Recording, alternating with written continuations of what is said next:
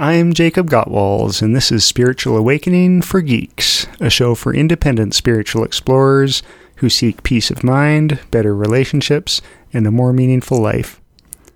This show is for people who are interested in meditation, psychology, spiritual practice, and spiritual community. It's a show for people who are into spiritual independence. Can you be spiritually independent while at the same time following a spiritual teacher? Sure you can. Being spiritually independent doesn't mean being spiritually isolated. It means trusting your ability to find your own spiritual path. Emma and I just got back from vacation.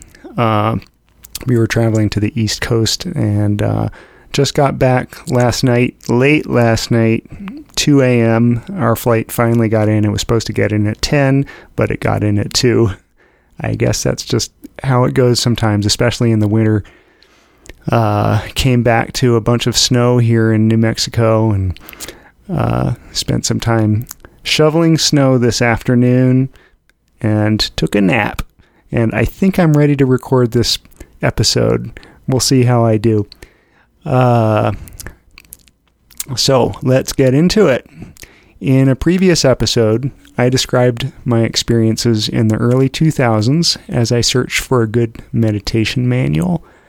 After finding one, working with it for a few months, and experiencing some positive results, I wanted more.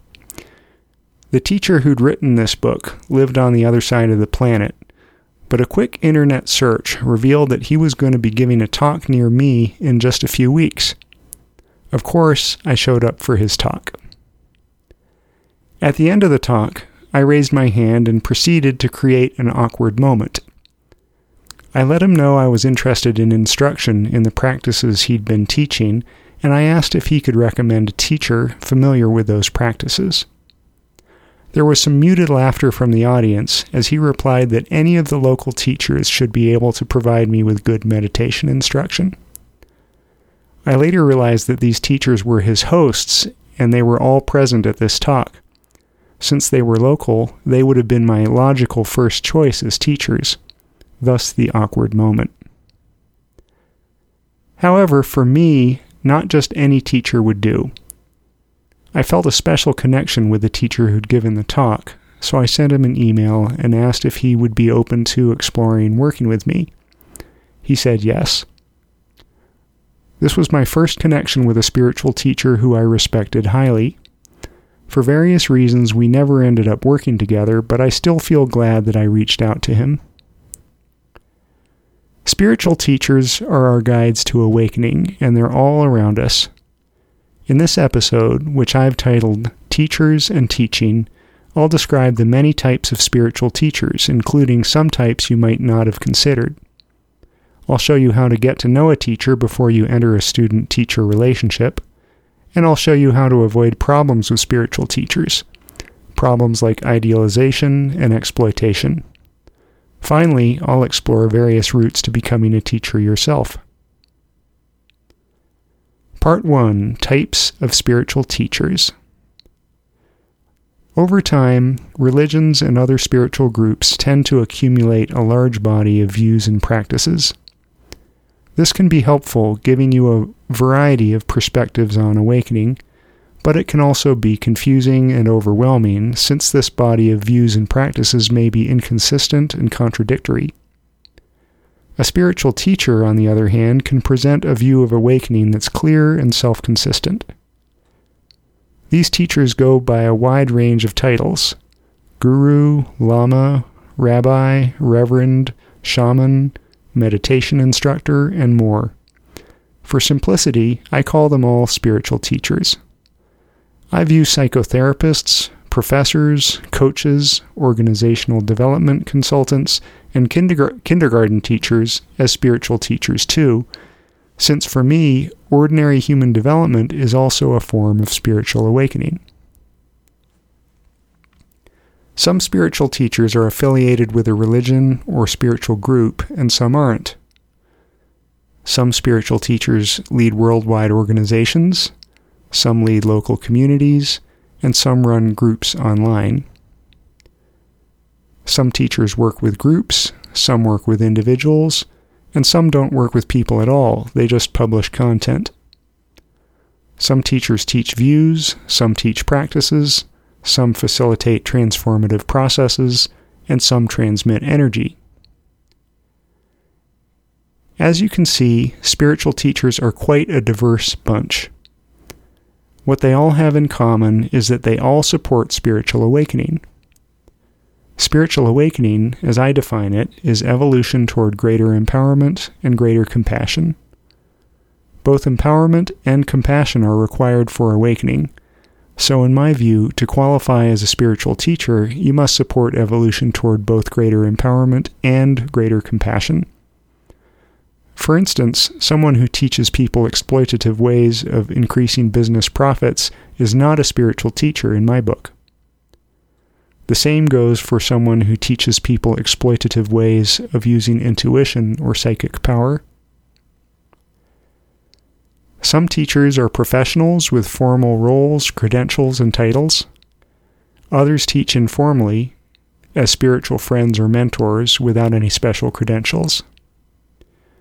You might think a professional spiritual teacher would be more helpful than a spiritual friend, but that's not necessarily the case. Your spiritual friends and mentors may be more accessible than your formal teachers. They may know you better, you may trust them more, and you may be less likely to idealize them. In my own process of awakening, my spiritual friends and mentors have been just as important as my formal teachers. Part two, getting to know a teacher. If you want guidance from a spiritual teacher, it can take time and energy to find one who's a good match for you. A good way to get to know a given teacher is to start exploring any books, podcasts, apps, online courses, and so forth that they may have published. This is a do-it-yourself approach that's based on inst- instructional technology rather than relationship. I describe do-it-yourself approaches to awakening in a previous episode at spiritualawakeningforgeeks.com slash do-it-yourself-awakening. In many cases, instructional technology will be all you need. Personally, I've gotten a lot out of listening to recorded talks by various teachers. One teacher who I was following for a while had just posted, had posted just about every talk he'd ever given on his website. I listened to them all, and by the end of that, I felt like I'd attended all of his retreats. That being said, there's something important you can only get through an actual relationship with a teacher: human feedback. If a teacher is a good match for you, once they get to know you, they'll be able to quickly recognize and point out your edges for growth. This can be really helpful. If you're like me, you'll come to a point at which you've learned all you can from instructional technology, and you'll start craving human feedback.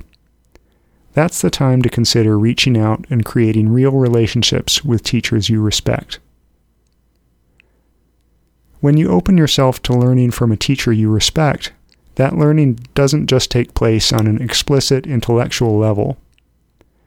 As you get more involved in a relationship with a teacher, you'll start to absorb not only the teacher's ideas, but also the teacher's patterns of perceiving, behaving, and relating with others. This happens via implicit learning, that is, learning by osmosis, without being aware of what you've learned. You learn implicitly from a teacher in the same way that a child learns implicitly from their parents. The more involved you get with a teacher, the more bandwidth there is for implicit learning from your teacher. This isn't necessarily a good thing, because through implicit learning, you'll start to absorb not only the teacher's positive qualities, but their ne- negative qualities too. If you observe a teacher and their close students, you'll notice that the students have picked up not only the teacher's ideas, but also their mannerisms, patterns of speech, and patterns of relating with others. Part three, avoiding problems with teachers. No teacher is perfect. Before you dive into a relationship with a teacher, spend some time observing them from a distance. Notice how they inter- interact with their followers and with others. Do they approach others with kindness and integrity, with arrogance and disdain, or exploitatively and abusively. Human development is multifaceted, so it's possible for a teacher to be highly skilled in some areas while also being highly dysfunctional in others. For this reason, it's best to appreciate some teachers from a distance. Just as children idealize their parents, it can be tempting to idealize our teachers. When we do that, it gets harder to see their flaws. If you think a given teacher is perfect, you're definitely idealizing them. If you're lucky, nothing bad will happen except that you'll eventually end up being disappointed by them. However, idealizing a teacher also puts you at higher risk of being exploited or abused. The teaching relationship creates a power differential. That's because students tend to idealize their teachers and look to them for guidance. For this reason, teaching with integrity requires good boundaries and good mental health.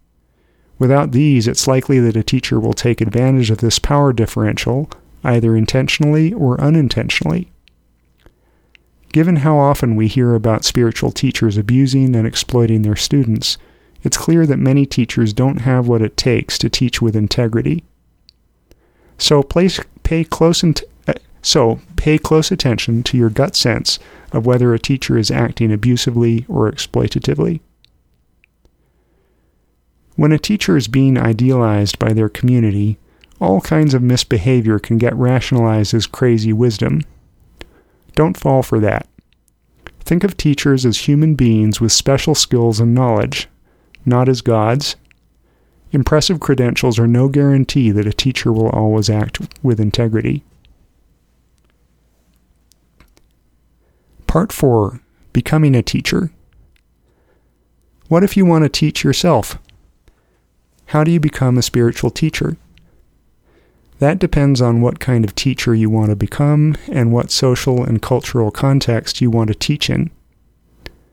To teach well, you need to learn whatever it is that you want to teach, you, you need to learn how to teach, and you need to remove any obstacles to being an effective teacher.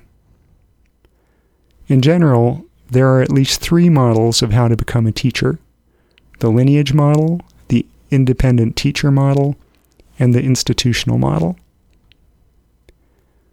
The lineage model shows up in certain religious contexts. In this model, a student finds a teacher and works with that teacher intensively until the teacher is satisfied that the student has learned what's being taught. Then the teacher gives the student a blessing to teach and an endorsement to carry on the teacher's lineage. Unfortunately, the lineage model has never worked well for me. Perhaps I'm just too picky or too independent-minded, but I've never had an intensive, long-term relationship with a teacher in a religious lineage. What's worked better for me has been to study the work of various teachers from a distance via instructional technology, to consult with various teachers briefly when necessary to clear up confusion and help me move through sticking points, and to cultivate longer-term relationships with spiritual friends and mentors. As a student, this has been an efficient way to learn. As a teacher, it's left me without the endorsement of any particular religious lineage. However, it's also left me free to teach what I want, how I want, drawing from a variety of approaches that I've found helpful. This is the independent teacher model, the model I'm using in the Spiritual Awakening for Geeks project. In the independent teacher model, when you decide you're ready to teach, you teach. In this model, teaching is self-authorized. There's another model that's also worked well for me, the institutional model. In this model, to become a teacher, you follow a path that's mediated by institutions rather than individuals, and that's defined by specific legal requirements or cultural expectations.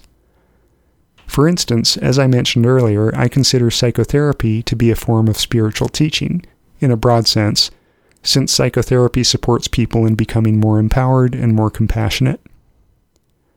I'm currently a licensed psychotherapist, and I've followed an institutionally mediated path to get that credential.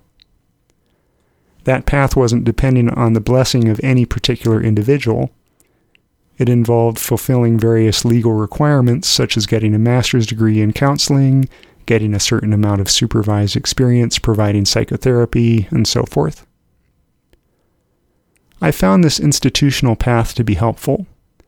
It's given me confidence in my work and helpful relationships with colleagues who've walked a similar path. In my work as a psychotherapist, I'm constrained by the ethics and laws that apply to the profession of psychotherapy, but I find these constraints to be helpful and appropriate for the most part. Let's review what we've covered in this episode. I defined a spiritual teacher as someone who supports spiritual awakening, and I define spiritual awakening as evolution toward greater empowerment and greater compassion.